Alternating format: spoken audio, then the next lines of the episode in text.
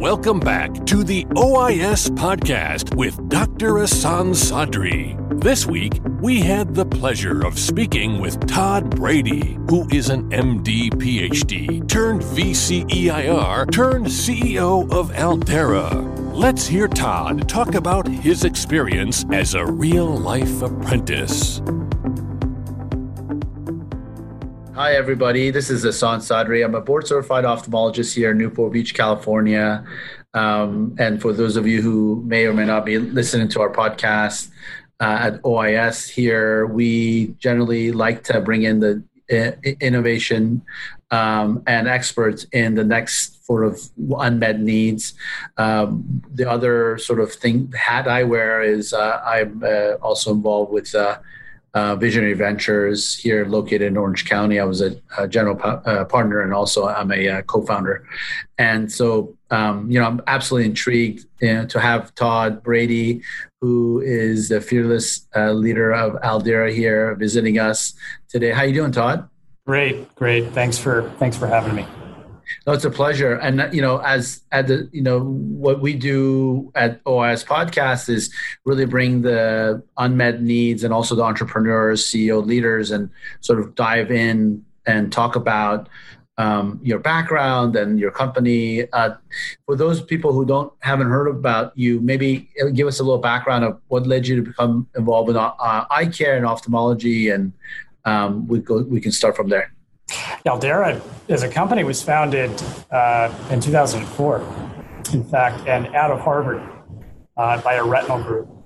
And so the through the initial days of the company were really based on on working on retinal disease. Um, in fact, in the early days, it was just an idea uh, around a novel pharmaceutical target that we call RASP, which stands for reactive aldehyde species. And um, you know, venture capitalists don't really fund companies like this anymore. But uh, truly, back in the napkin. In fact, I used to say we couldn't even afford the napkin. Uh, uh, but we did raise institutional financing in 2005 from Domain Associates, where I was a principal at that time, and then Johnson & Johnson Development Corporation, which is the venture arm of, uh, Johnson & Johnson. And I think the first financing, believe it or not, for Aldeyra was a $500,000 uh, seed loan, which which converted many years later into a Series A uh, round. The company historically has always been based on the eye because of that initial group at Harvard that was focused on on the relationship of RAS uh, to to retinal disease, and we've continued working on the eye. We've we've sort of fast forward development to the front of the eye uh, because it was a little easier to test the conditions uh, it didn't require injections into the eye or oral administration. You know, with these anterior segment diseases, you could administer drug topically with eye drops. For us, that made more sense. So we uh, are now in phase three in dry eye disease. We're in phase three in allergic conjunctivitis, but we've maintained that that retinal interest and and now have uh, uh, since in licensed uh, ADX2191, which is an injectable drug for treatment of proliferative vitreoretinopathy, which is a retinal disease. And we have now our own RASP program uh, for retinal disease, which I hope will be in the clinic in the next year or two. So we've traditionally been focused around the eye. Now, more recently, we developed an oral RASP inhibitor, ADX629, uh, which will be used to treat um, systemic inflammatory diseases. Uh, we're starting out psoriasis and asthma, and with luck, we'll get a COVID trial up, up soon. So the company has really sort of um, grown, if you will, from the, the back of the eye to the front of the eye, and now I think systemically um, uh, with, with the program. And I think one of the reasons for that is the initial target, RASP, really applies broadly throughout the body. Uh, RASP are implicated in inflammatory diseases. And um, and many, many diseases have some sort of component of inflammation. Alzheimer's disease, cardiovascular disease, cancer now is an inflammatory disease, right? Too little inflammation. Yeah, I saw that. You're, you're, I saw that you're involved in the ovarian cancer, right? That's right. That's right. We unlicensed another product that is sort of a broad immune modulating product, uh, especially where there's hyperproliferation of immune cells. Uh, ADX1612 is the name of that product. And, um, And, you know, proliferation is all about cancer. And so there's a, the former owner of the asset had uh, numerous cancer programs. And one of those that sort of left over was ovarian cancer. And that, that trial should be reading out, uh, you know, in a year or so. So a lot of irons in the fire, a lot of um, uh, different approaches to different diseases. Uh, but, but, we believe in that in Aldeyra. I think in biotech, uh, it's dangerous to put all your eggs in one basket to run one trial in one disease with one asset. Uh, instead, we have a sort of a shots on goal approach at Aldeyra. And uh, we're thrilled about RASP in particular because it applies, as I said, so broadly across across numerous diseases. So tell me about that because this is an interesting. I know your your background. You know, you're you were at Duke, right? And then you studied pathology, and and then before that, you were um, at Dartmouth. And what made you go into ophthalmology?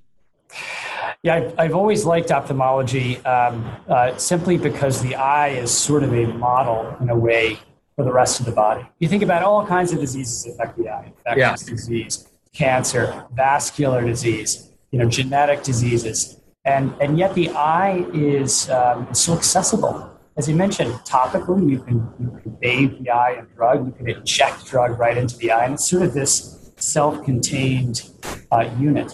So we're we're because of that, I think we're one of the first companies to really start in the eye and expand systemically, if you will. I think you see a lot of the opposite. You see a lot of companies developing drugs elsewhere and then saying, well, why don't we try them in the eye? Cyclosporin is, is a great example yeah. of that. So yeah, so in terms of in terms of background, um, I studied in graduate school. I studied um, oxidative toxicology, primarily nitric oxide, superoxide dismutase. Um, my challenge there was that those those toxins are very short-lived. They're extremely reactive. And uh, when we happened upon this company, when I was in Domain, we happened upon uh, the beginnings of Aldeyra. What fascinated me was here we had a toxin that was sort of long lived. RASP or, or, aldehydes are, are much more stable.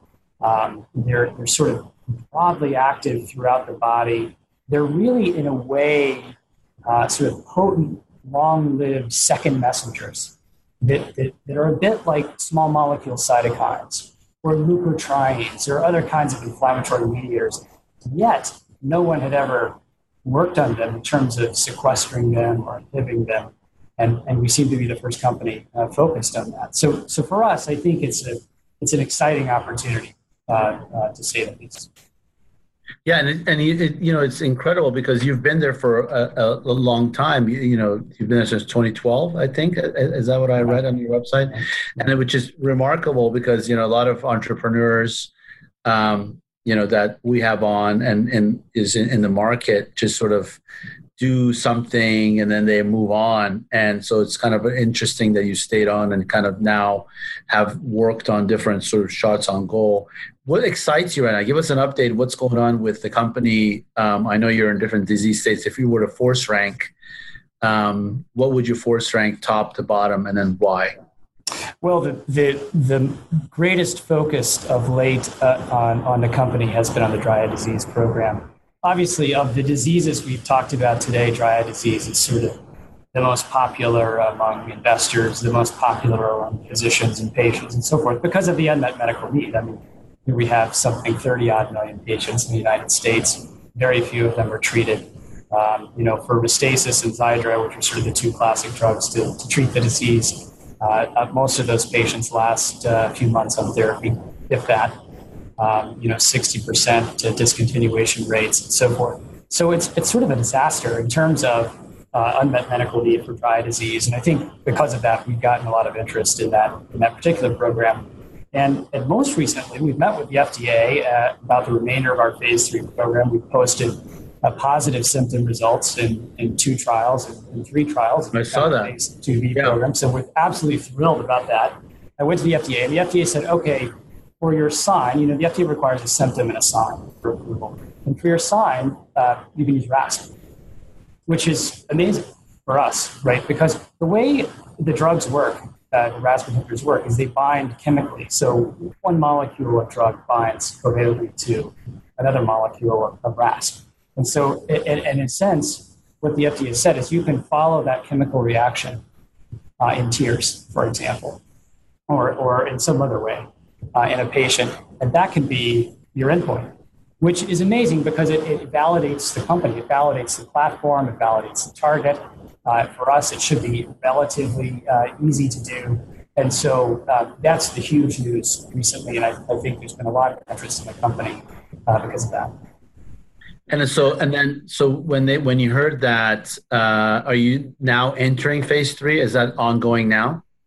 Right. So what we've announced is that we're going to run two phase three sign trials to demonstrate changes in effective signs for dry eye disease, and uh, the, the trials themselves will last somewhere between two and 28 days. And the reason for that range is it depends on how you measure RASP.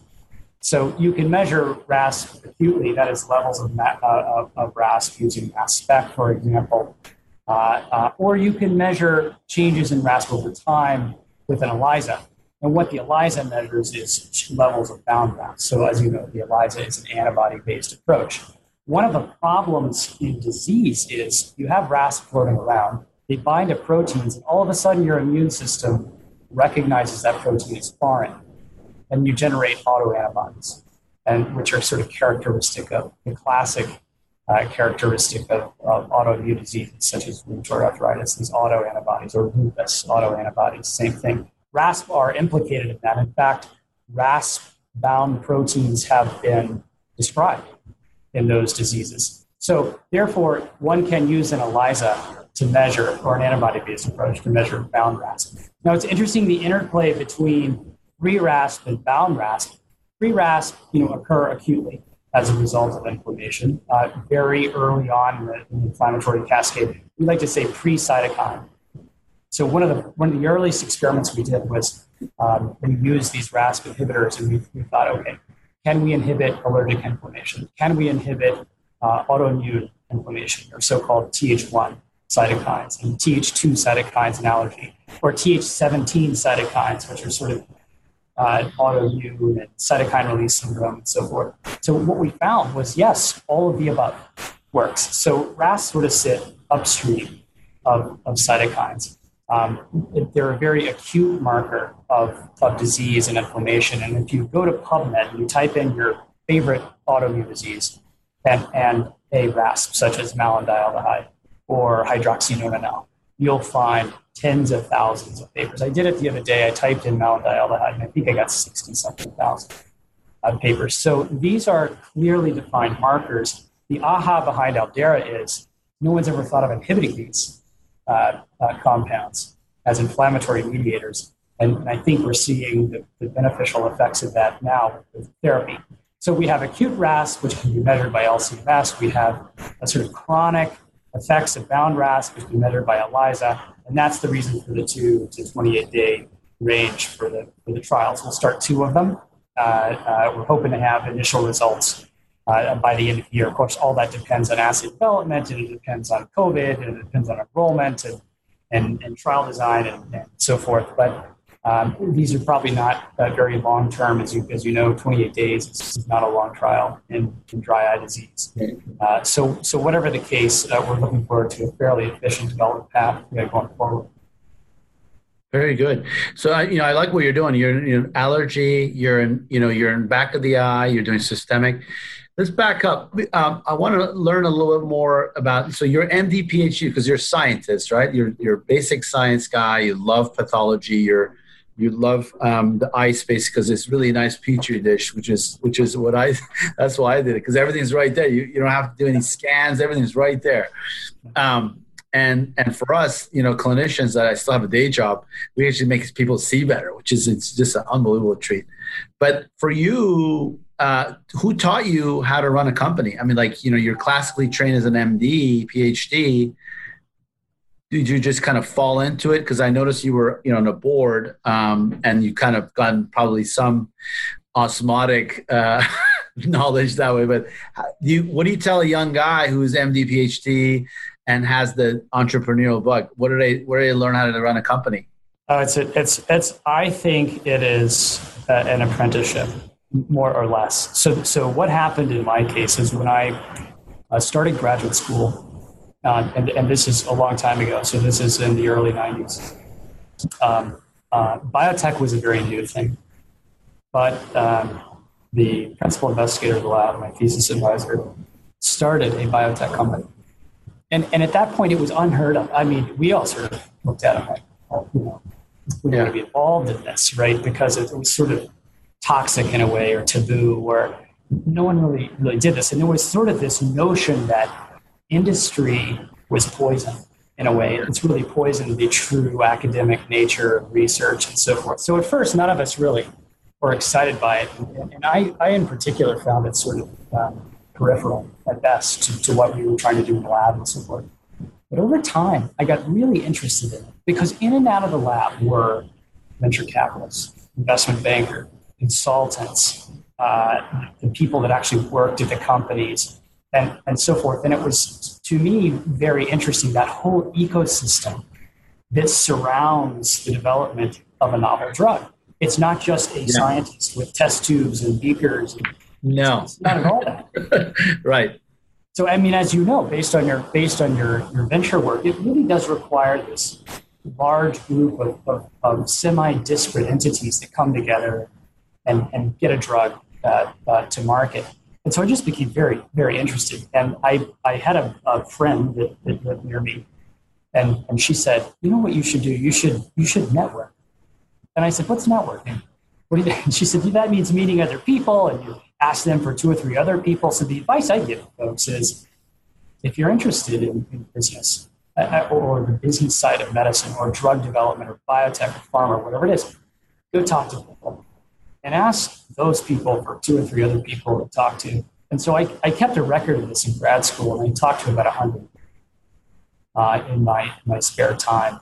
And what I figured out I really wanted to do, at least for a little while after graduating from the PhD program, was venture capital. So I spent about um, two years in venture capital right after I graduated. And I thought, okay, am I going to do this or am I going to then go to a residency and yeah. fellowship and you, you, know you know the drill. Right? Yeah. And and, and meanwhile, just, meanwhile, you're like you know you're a grad student, so you're not making any money. So you're like your family, everybody, you know, whoever's with you is like, dude, what's you're like, what the hell are you doing over here? Like, let's make some money. I mean, like, what? Right? I mean, it was crazy. I, I remember, I remember uh, my wife looking at me thinking, what are you doing? Yeah. And especially back then, like this just wasn't done. Yeah. It was so, unconventional. It was unconventional. So what I decided to do um, uh, was think about it carefully. And, a, and a, a, young company had just come into our our VC fund where I was at the time, and uh, we couldn't fund them. They were too early, but I was very excited about the technology. So I actually left the first VC firm, joined the startup. Um, uh, you know, I, I had no salary with that startup. I had uh, some options and maybe some warrants and so forth. But and, and eventually I got paid. But it was a, an amazing time. Fortunately, my wife had a job, so I was able. I didn't have any kids, and I was able to do that. Uh, ran that company eventually. Got to got to run that company, and then we sold it to another company. We're back to venture uh, uh, for another 10, 10 years or so at Domain Associates, which was at the time one of the largest in all this healthcare VC funds, which is where we saw Aldeyra. In fact, uh, Aldeyra was my first investment back in, in, 2005. So I've been on the board since uh, 2005 and, and became moved from sort of principal to entrepreneur in residence in uh, 2012, which is became CEO of this company. And it, I, wow. I, tell people it only took me until I was about 40 to figure out that what I really enjoyed doing was creating companies and, and running uh, those companies. Um, uh, I love the investment side, as I'm sure you do. I think it's fun yeah. and it's, it's thrilling to talk to, to entrepreneurs and smart people and deal with new technologies and think about the future and imagine and so forth. Um, uh, but I felt I also wanted to get my hands dirtier and actually uh, build things myself and and that's that's where how I wound up uh, back on the operating side at Aldeyra. Very good. So for, for those of you listening, you know, there's a lot there. There's so much there. There's there's there's you know apprenticeship, right? So you, you just don't kind of just jump. You've got to go in in house into the tent. Someone's got to take you underneath their wing.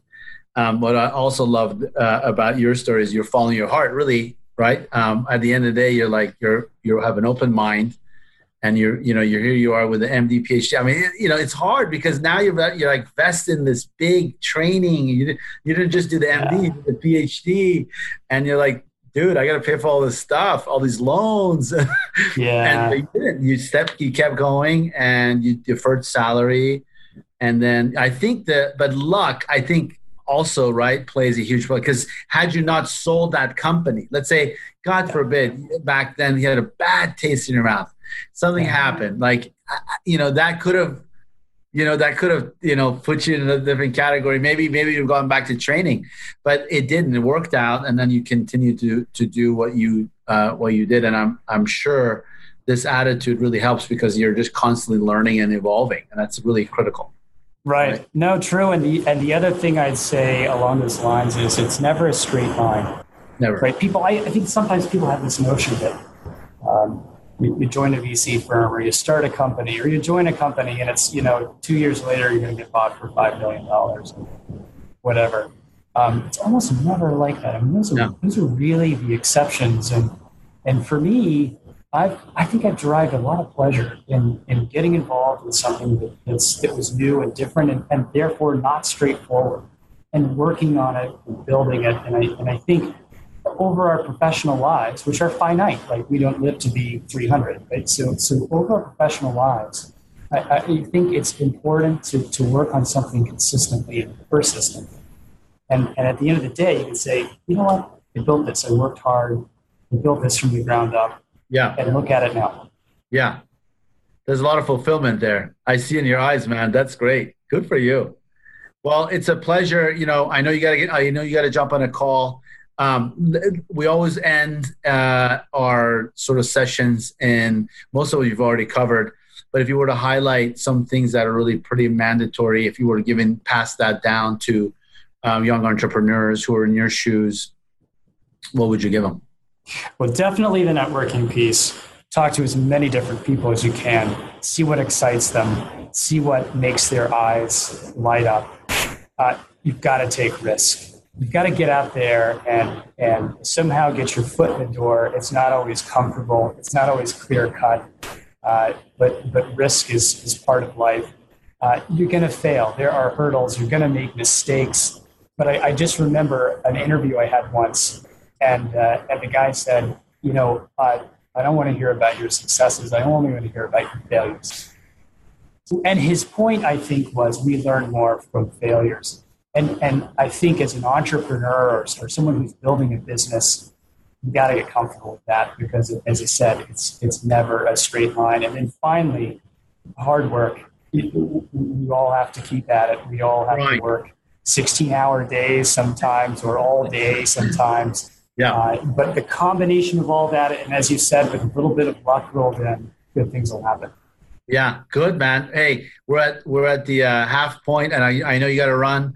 It's such a pleasure. I'd love to hopefully uh, see you at one of the meetings. Uh, hopefully, hopefully next year. I don't know. We'll see. They're talking about Hawaiian Eye now. I just saw a note that Hawaiian Eye may go. I don't know. Like we'll see. But I'd love to get Craig and uh, yourself maybe hopefully in person. I'm done with these Zoom meeting stuff. Maybe, I, you know, they get together for actual drink. And uh, I salute you, man. I, congratulations on all the work you've done. It's great, tremendous. Well, thank you very much. Appreciate again the uh, the opportunity to be uh, to be here today. Absolutely, it's a pleasure. Thanks for joining us on another episode. If you're not already a loyal follower of the podcast, please click subscribe and give us a rating. Also, be sure to sign up for our complimentary innovation showcases at OIS.net.